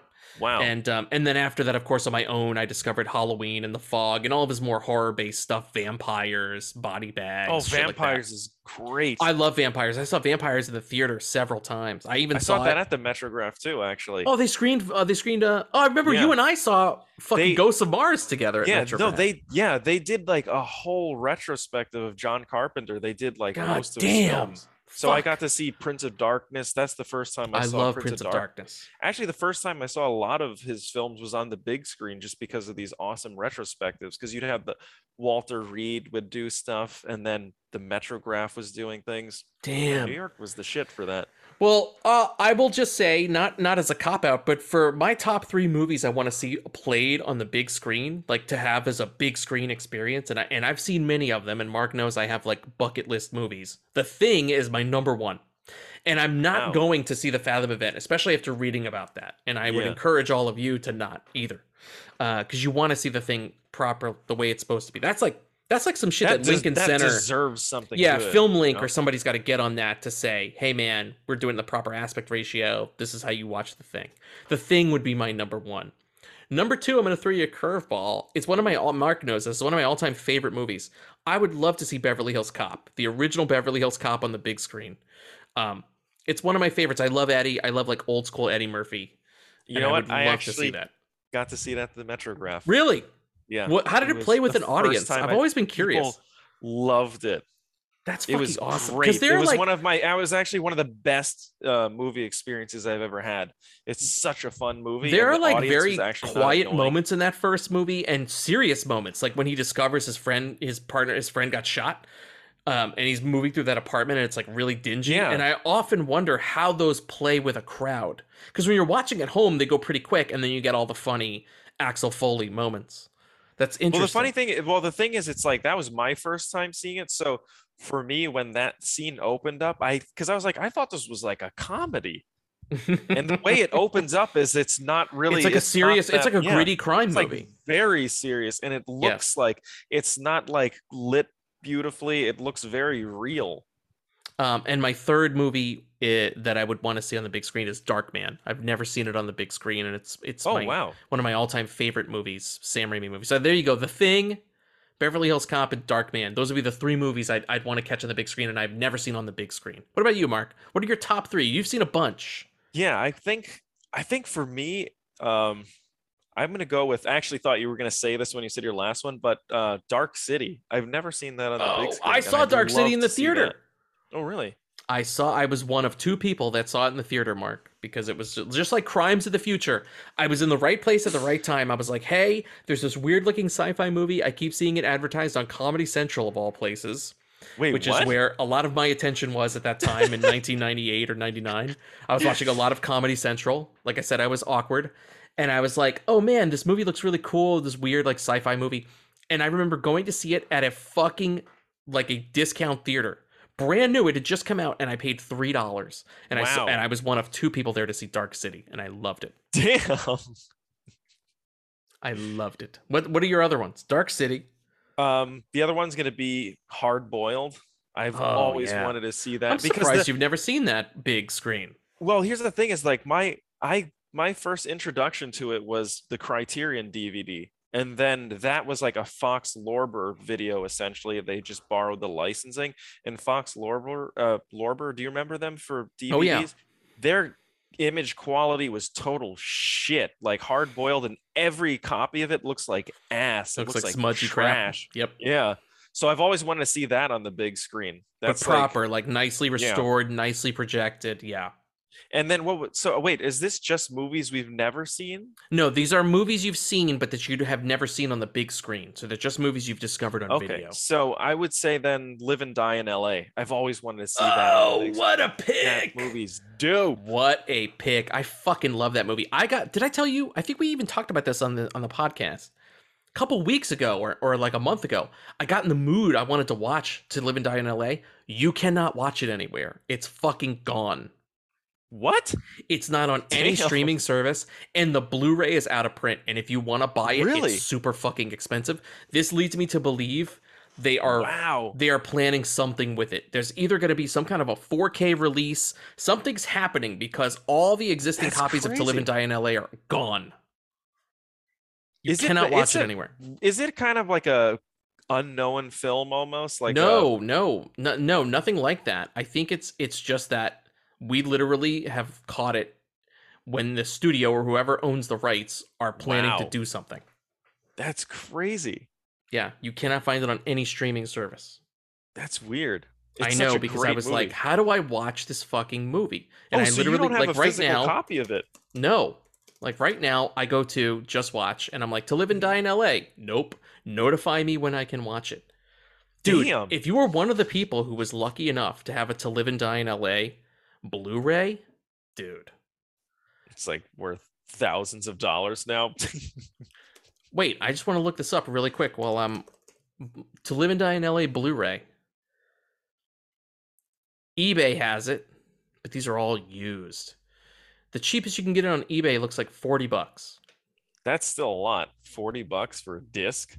something's got to be happening with it and and it may not even play because with blu-rays you got to watch for region unless you have a region free free uh, player Oh God. It's like I can get the Korean edition of it. it's not like 4ks where it doesn't region doesn't fucking matter for any Yeah. 4k will play anywhere in the world Oh, that's cool. that's I why i love 4k yeah you can play any 4k disc you could get an import that's why like it's okay to buy import 4ks they'll play on anything that's why all these fucking people rushed to get i don't love the movie so i didn't buy it but like you know drive the ryan gosling movie Yeah. That is a 4K, but it's I believe the import I want to say is either Japanese or German. It's not here available here in America. Everybody ordered their imports, so you have to pay to get that imported. And it's like a seventy-five dollar set, Damn. 4K set for Drive. Yep. Jeez. So thank you, genre geeks. That was a fucking dope ass question. Yeah. Thank you, genre geeks. Our second question comes from our friend Ben H. He's fucking back. ben H. coming with a more traditional question this week, so I was surprised. He said, We are halfway through the year. What would you say is your favorite movie you've seen so far from this year? Damn, Ben H. coming with a hard ass good one. question. That's actually a good question. because if you think about it, I've seen a few few people doing this. They're like mid mid year report, right? What's the best movie you've seen? I I mean, I've got a th- I've got three that come to mind right now. are you and I- only allowed to choose one though? I think we should only choose one, right? Can't be can't be big pussies and just keep naming a bunch of movies. We Yeah. gotta fucking commit. That's yeah, that's really not Commit. a choice. All right, I I went first last time. What's what, what would you say is the best movie you've seen so far this year? 2022 release. Yes. You want me to guess? Top Gun. No, ambulance. Ambulance. Why did I even I knew you. bother asking? Why did I even bother? Which incidentally is my first. No, I'm just kidding. I won't do that to you again. Um, I'm gonna say, fuck. Ah, I've been I wavering know on you this. you've like mentioned a few that you've really liked, so now I'm very curious. To I think the best movie I've seen this year. God damn, there's two. There's two that are jockeying for my top spot, and they keep changing. just say both then. Fuck it. The Northman and Everything Everywhere All at Once. are the Shit, those are the two fucking movies I missed. You can see The Northman right now, Mark. You can watch it at home. You could stream it. And Everything Everywhere All at Once, I think you can rent. But those are the two best movies I've seen this year. And my third, by the way, I'll be a giant pussy and just say my third. My third is Top Gun Maverick. I think that's what's looking like my, my the three best movies I've seen this year. I That's put pretty. those. Actually, those are some strong contenders, and we still Yeah. got half a year left. we got half a half a So I year. really hope that continues. That trajectory of good you know what's movies. not going to be on that list? Mad God. so Sorry. Sorry, Phil Tippett. He's like, you fucking bastard! Get out of here, piece of shit! I stole an Ed 209 figurine from Target and I put it in a scene. and You can kiss my fucking white wrinkly ass. Phil Tippett! Mark, you want to wreck it? Sure. I'm gonna wreck it! Wreck it! Wreck it! Wreck it! Wreck, wreck, wreck I'm gonna wreck it! Well, I go on facts, not recommendations, but thank you. It's Dunk. Dunkaccino? Don't mind if I do! What's my name? Dunkaccino! It's a whole new game. Dunkaccino! You want I'm gonna play the whole fucking thing, I don't I'm care. your friend. Say hello to my chocolate blend. Attica, hoo-ah, lucky light. This whole trial is out of sight. They pull me back in with hazelnut two, Caramel swirl, I know it was you. Everyone wants my Dunkaccino. Can't get enough of my Dunkaccino. Kids from 7 to 17 lining up for my Dunkaccino. What's my name? Dunkaccino! Dunka, Dunka, Dunka, Dunka, Dunkaccino! Shout out to Portugal Dunkaccinos. They turned off after they heard Mad God. Don't worry, they stopped listening 10 minutes into the episode. Mark, this week. I love the record scratching, by the way. That's good shit. Dude, would ambulance. Dude, ambulance could benefit from some record scratching in it, I think. oh my god. Mark, this week. How many recs do you have? I think I just have one. I have three. Oh, Oh, okay. wow, I have three, and I felt bad because I I I have not been watching as many movies because I've been playing. Um, I've been, I've been a bad movie nerd. I've been playing Shredder's Revenge, Oh, the new Nice. Ninja Turtles video how game. is it? You know I that heard I it's fantastic. It's fucking excellent. I know we're not a video game show, but I don't give a shit. You know I love Ninja Turtles, and you know I love retro games, and I especially love like Turtles in Time and the original Turtles arcade game. They're if you- fantastic. If you like those games, this I don't know how to talk about video games properly, so I'll just say it like a dummy. The creators of this game took everything you love about those classic Ninja Turtles games and they successfully updated it.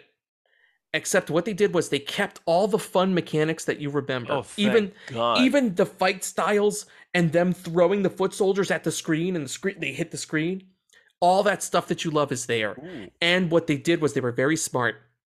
They added all these cool classic villains from the classic animated show. Oh, cool. But they're the people who were never in the game, like Rat King, Ground Chuck, uh, fucking Wingnut. All these like random fucking Oh, Ninja Turtle villains are bosses that you fight in the game. That's cool. I'm so glad they're not doing like that. It's sort of like Batman. It's like, ah, it's the Joker again. Ah, it's the Riddler no, again. dude. They well, you. The best part is you do get Shredder, but uh, I well, fuck it. I don't care. You get two versions. You beat Shredder, and then later on he comes back and he mutates, and you fight Super Shredder.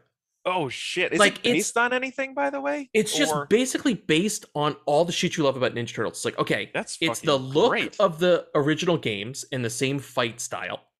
It's the character design from the original series. It's the villains from the original series, but then we're going to have Easter eggs from the movies and we're going to have like cool updated animations. It's fucking awesome. I don't Do play a lot of the games voice now. actors or Yeah, they got some of the original actors. ooh, wow, Like, that's uh, fucking cool. Yeah, like Rob Rob Paulsen is back voicing. I think Raphael.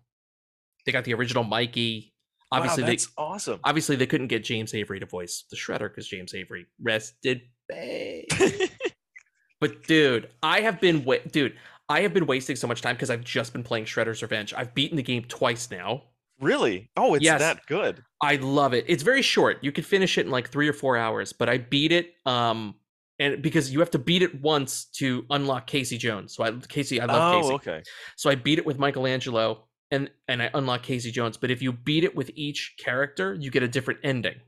Oh, that's cool. So I've beaten it with Michelangelo and Donatello so far. So I'm trying to get all the endings. I want to see all the endings. It's so fucking awesome. fun, man. I love it. I've just been doing that. well, doing I'm that. glad so to hear that because I've been a bad that. movie watcher. Um, Hey, I kind of, I to be honest, I have too because I've been playing this game called with my cousin called It Takes Two. Oh You yes, have to play that with Jess. yes. I heard it's a fucking great It's- game. I'm not even joking. It feels like you're playing a Pixar film. The the Wow. aesthetics, the voice acting, they're phenomenal. I bet I guarantee you, you and Jess should start playing that as soon as possible. It's so much fun. It's Okay. really good. Great. and it wow. actually it you actually it it lives up to the title it's like this co-op game that's split screen and you work together to, to accomplish stuff it's by the way i get mad at games sometimes because when they get frustrating and like overly difficult or just like badly designed or poor mechanics this one is such a pleasant experience i know you like you said we're not a video game show but you this game has been like eating up a lot of my spare time Look at us, dude. We're good. playing games instead of Yeah, watching shit. Cause, dude, but that's what the thing. Like, I haven't, you know, I haven't touched my Switch in a while. Mhm. And um, when Shredder's Revenge came out, I was like, I gotta, I gotta fucking buy this. It was like a day one buy for me, and I've just Oh, been nice. doing that. I've just been playing Shredder's Revenge. 'cause even if I have, I haven't been like this with a video game in a long time. Where like, even if I have five minutes between, like, oh, I gotta go to work or I gotta go do this, I will take the Switch with me and I'll fucking play a level real quick and just fucking knock it out. Well, this this game sounds like it's like fun, and if you look at most games, they're they seem daunting. It's like Assassin's Creed, ninety uh, hours of Yeah, gameplay, or like too much. Cyberpunk is like it's forty thousand weeks of gameplay, and I'm like, I don't have You're time like, why to do play you need shit. that? I have a job. I have Yeah, I things. know. Who the fuck can do that? Anyway, basically, that was our long-winded video game rant. Our long-winded excuse for saying we didn't watch much this week. Mark, since since you have one, maybe I'll go and then and then I'll I'll shoot over to you and then um, Okay. Mark, I saw Lightyear, the new Yes. Pixar film that the people of Portugal sadly thought we were probably going to be reviewing this week. Sorry, Portugal. Did you see Lightyear yet? I I wish I did. I didn't have time, as you know. I had a fly out here, so Okay, so I was actually won't- hoping to see it. I won't uh, spoil anything for you. I'll just tell you that I really, I really loved Lightyear a lot. Um, I went in expecting not to like it at all. Um, Yeah, I know that was weird because you and I had a conversation about that, dude. I it- basically flip flopped from your expectations for me on Yeah. Lightyear and Mad God. I basically went complete opposite. Uh, I never, I didn't think I would be here. I didn't think I would be here praising Lightyear and hating on Mad God, but here I am. Lightyear is so much more th- than what you think. It's not just a cheap Toy Story cash in. It's an original story uh, with a lot of great emotional beats, beautiful animation. That goes without saying for Pixar. Um, it's just a really cool sci-fi story. I love the tech. Um, they do this bit where they sort of explain why this movie exists, which I thought was kind of interesting. And and I did what I did miss Tim Allen as the voice of Buzz, but Chris Evans won me over. Um, and there's this fantastic new character that I'm sure if you have kids, you or are on the internet, you're aware of. Socks, this little cat, this little robo cat. This fucking thing's gonna be everywhere. Um, anytime this little cat was not on screen, I'm not kidding. The kids in my audience were like, "Where's socks?" Out loud, "Where's socks?"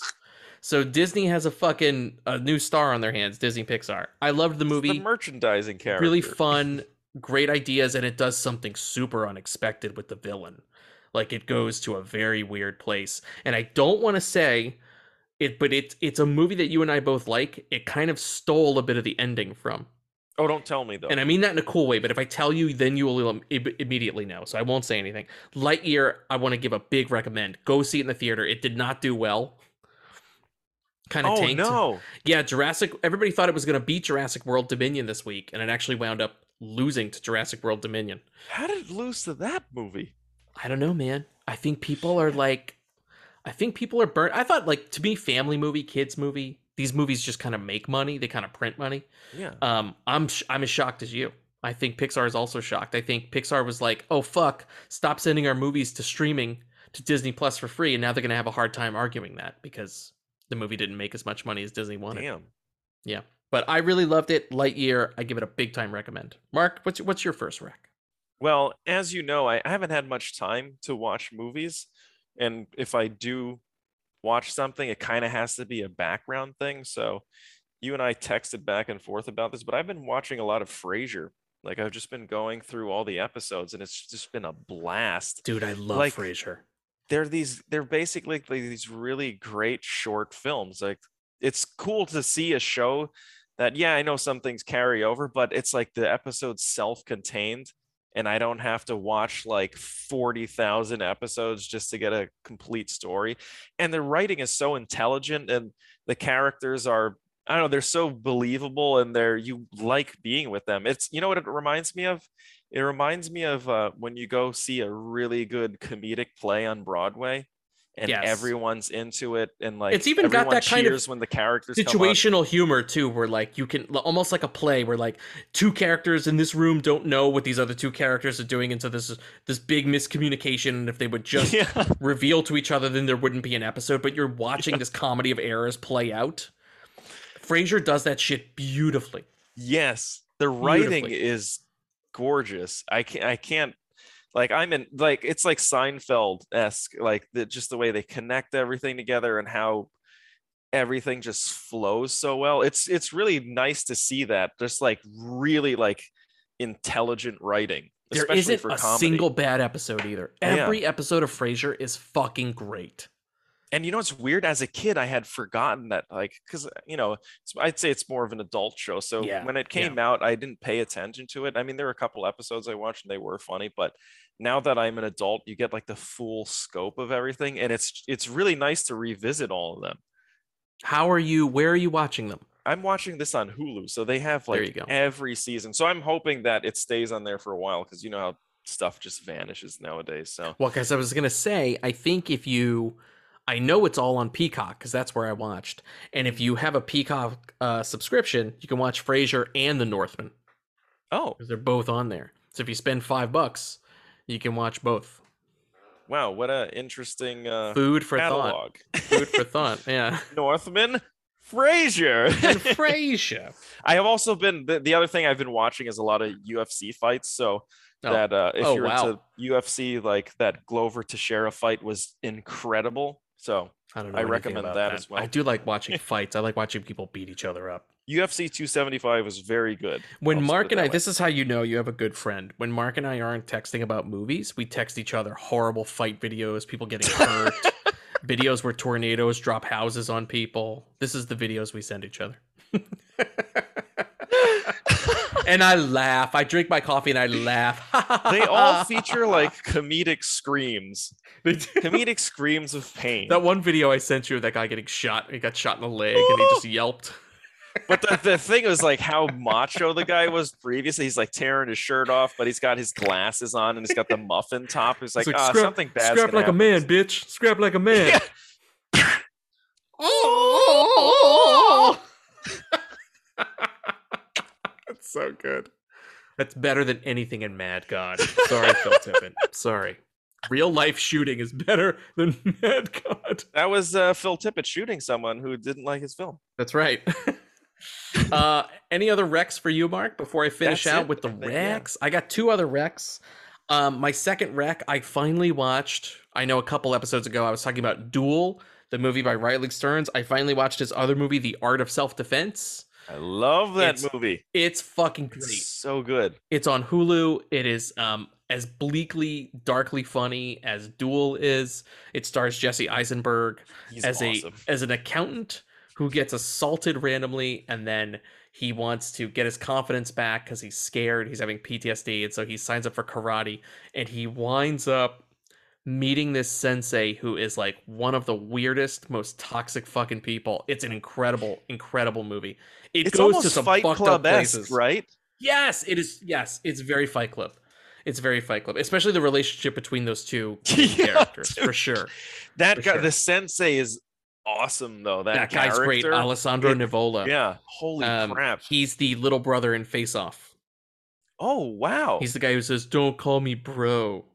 That's the fucking sensei uh, Damn. from Art of Self Defense. So Riley Stearns, man, I'm a Riley Stearns fan. You got to see Dual. okay, I'll watch that tonight. Actually, Um, it's a fantastic. This guy to me is a fucking genius. Um, I want to see if he's made anything else because I want to devour all of his stuff now. It's fucking great. Art of Self Defense is on Hulu. Definitely check that out. And Mark, I have been keeping up with my Shout Factory TV, oh nice. and I've been watching. I so a couple weeks ago, Jess and I, producer in the booth, we went to Japantown in San Francisco. And you Oh, know me. I'm not like an anime guy. I'm not a weeb. I'm not like walking around, you know. I but I love Japantown. I I thought it was beautiful. Have you ever been No, I haven't. Japantown? I've if you're ever in San Row. Francisco, no, don't go to Skid Row. Don't go to the Tenderloin unless you want to score smack. Don't go there. Um, go to Japantown. It is fantastic. It's one of the most tranquil, peaceful places. Anyway, they have all these kick-ass restaurants and malls, and they have a Daiso dollar store where you can buy all this crazy Japanese stuff. Oh, stuff. that store is awesome. It's awesome. I went I there for the first time, store. dude. I bought a. I bought a. You a, never um, spend a dollar there. You spend a lot of money. I there. spent like 30 bucks, but it was all on crazy Japanese products. I bought like what they call like an etiquette bag, which is like a barf bag. I thought was hilarious. and I bought a, a a mobile toilet that you're supposed to use in the car. did? I bought all these crazy products because I was like, where in the where the fuck would you ever find this shit? It's amazing. I bought I'm these used to going there from Singapore, so my family Dude. shops there a lot. It's great. Daiso Dollar Store is the shit, man. We had such a good time. We bought so much crazy shit, rubber bands with like plastic Mickey Mouse ears on them and shit. and we ate all this crazy food. Anyway, one store that I went to was called Jap- uh, Japan Video, and they specialize in all Japanese import stuff. So animes, Japanese film, current Japanese movies, DVDs, and cool. stuff. And um, and while I was there, I saw you know me. I love Power Rangers. I love that kind of uh, what they call that Super Sentai kind of stuff, right? Yeah.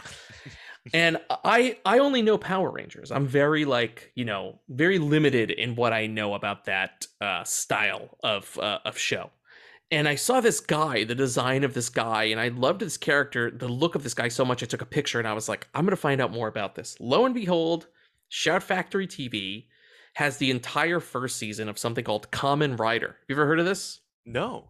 Kamen Rider is a guy who looks like an insect. He's like, I love this look. It's like a retro thing where he looks like a an ant or a beetle. He's got this fucking helmet with antennae, and he's got this kind of cool Power Rangery armor on, and he rides a motorcycle. Uh, and I think Kamen Rider translates to masked rider. Anyway, he has been around since the 70s and um, in many forms you know they, they keep updating him. So the the more modern you get with kamen rider the cooler and more sleek he looks. I didn't want that. You know me mark. I wanted the weird alamo drafthouse style shit. I wanted the 1970s turkish spider-man level shit. So i on shout factory tv i've been watching kamen rider from 1973 the first season. Oh wow. it's awesome. Um, it's fucking hilarious, but it's also just like really well made. Like they're doing shit in the 70s that's pretty progressive in terms of like what they're able to achieve with practical effects, suits, and they know how to fight. The fighting choreography looks awesome. It's real it, like, stunts. Does it feel like it has a, an actual budget to it, or do you feel like Sometimes, it's sometimes it feels low budget, but I love that. It lends to the quality of it for me. Um, they're very clever in the way that they achieve things on a very tight budget. You can tell they have like big ideas, like ooh, when Kamen Rider kicks this guy, he's got to melt, but they can't like afford to do that, so they just like shot this like basically an Alka-Seltzer dissolving, and they play it in reverse to simulate the guy melting. But it, as cheeky as that sounds, it looks fucking awesome in the show because it's hitting me on multiple levels. A, the audacity that you would try something like that, and B, that it looks kind of cool. no? Anyway, there's I- something fun. It's like it It's makes it so just fun. And you know me, I love the campy, like I love the Batman TV show from the 60s. Like that's my jam. Turkish Spider-Man. I love the cheap 60s, 70s superhero TV. I Um, think Phil Tippett didn't have anything to do with it. yeah, dude, Phil Tippett it can't How touch about this shit. everybody turns into a pile of shit? What if Kamen Rider takes a Go shit into a lady's Phil. mouth while she's giving birth? No, Kamen Rider doesn't do that. Uh, so I've been enjoying Kamen Rider on Shout Factory TV. Wow. If you're in the mood for something fun, you know what? Every time I put it on, you know what it reminds me of? I love it. It reminds me of Saturday morning.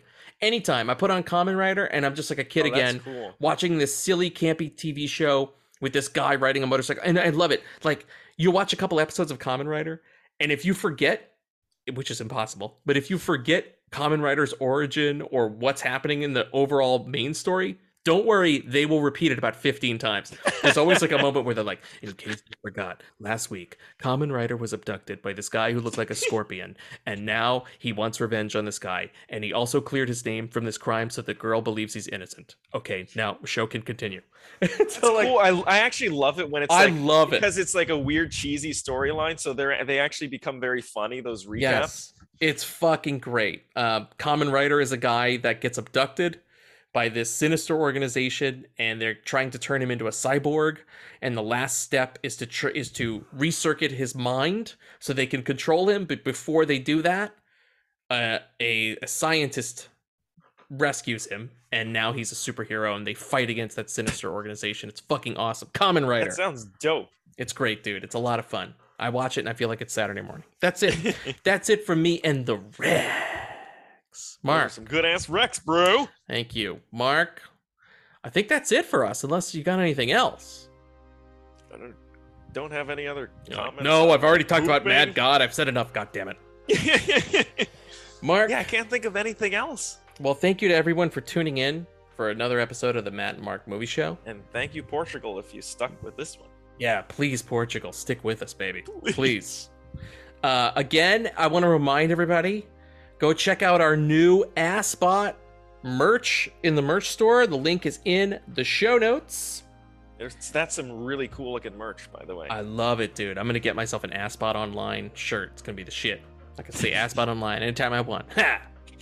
Um, and if you want to help support our show, not only can you buy merch, but you can also give us a rating on Spotify, a rating and a review on Apple Podcasts. yes, please. Um, please consider doing so. We'd love to hear what you guys think of our show, and it also helps uh, give us exposure for our show.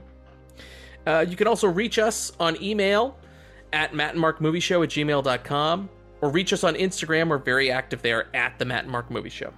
Uh, Mark, next week, if you if if you're down, of course, I think we're gonna review the Black Phone. oh, new I cannot. Horror movie by wait. Scott Derrickson. And Mark, we might have a friend join us for that. We'll talk offline about it. The Black Ethan Phone. Hawke. So Ethan Hawke himself will be here. Get ready. Mark, I'm sorry, guys. It's actually not Ethan Hawke. You know who it is? It's Dunk. Dunkaccino is coming. Don't mind if I do. What's my name? Dunkaccino. Coming next week. It's a whole new game. Dunkaccino. Shout out to Portugal. Oh, you want creamy goodness? I'm your friend. Say hello to my chocolate blend. Mark, are you gonna watch Jack and Jill now because you want to see the I think Dunkaccino so, scene? but I have a feeling I'm gonna regret it. Please tell me if you watch it It'll be on my Rex next week. next week. Tune in next week to see if Mark. It'll be ambulance. I'm very proud of you for not recommending ambulance again. I forgot to recommend ambulance. We host this podcast on blubrry.com. We love them and we know you will too. If you're looking for a place to host your podcast that takes the hassle out of hosting and posting, they are quite simply the best. Unlike those other guys, they offer reliable tech support and make every step of the process super easy, no matter what your skill level is. With just a click, your podcast can be on Apple Podcasts, Spotify, Amazon, you name it. Sign up for blubrry.com via the link in our show notes and get your first two months of Blubrry podcast hosting completely free. That's right, they upped the promo to two full months. That's how cool Blubrry is. Sign up today using the promo code GETRECD. That's G E T R E C D. Get Wrecked. It's the code in the show notes.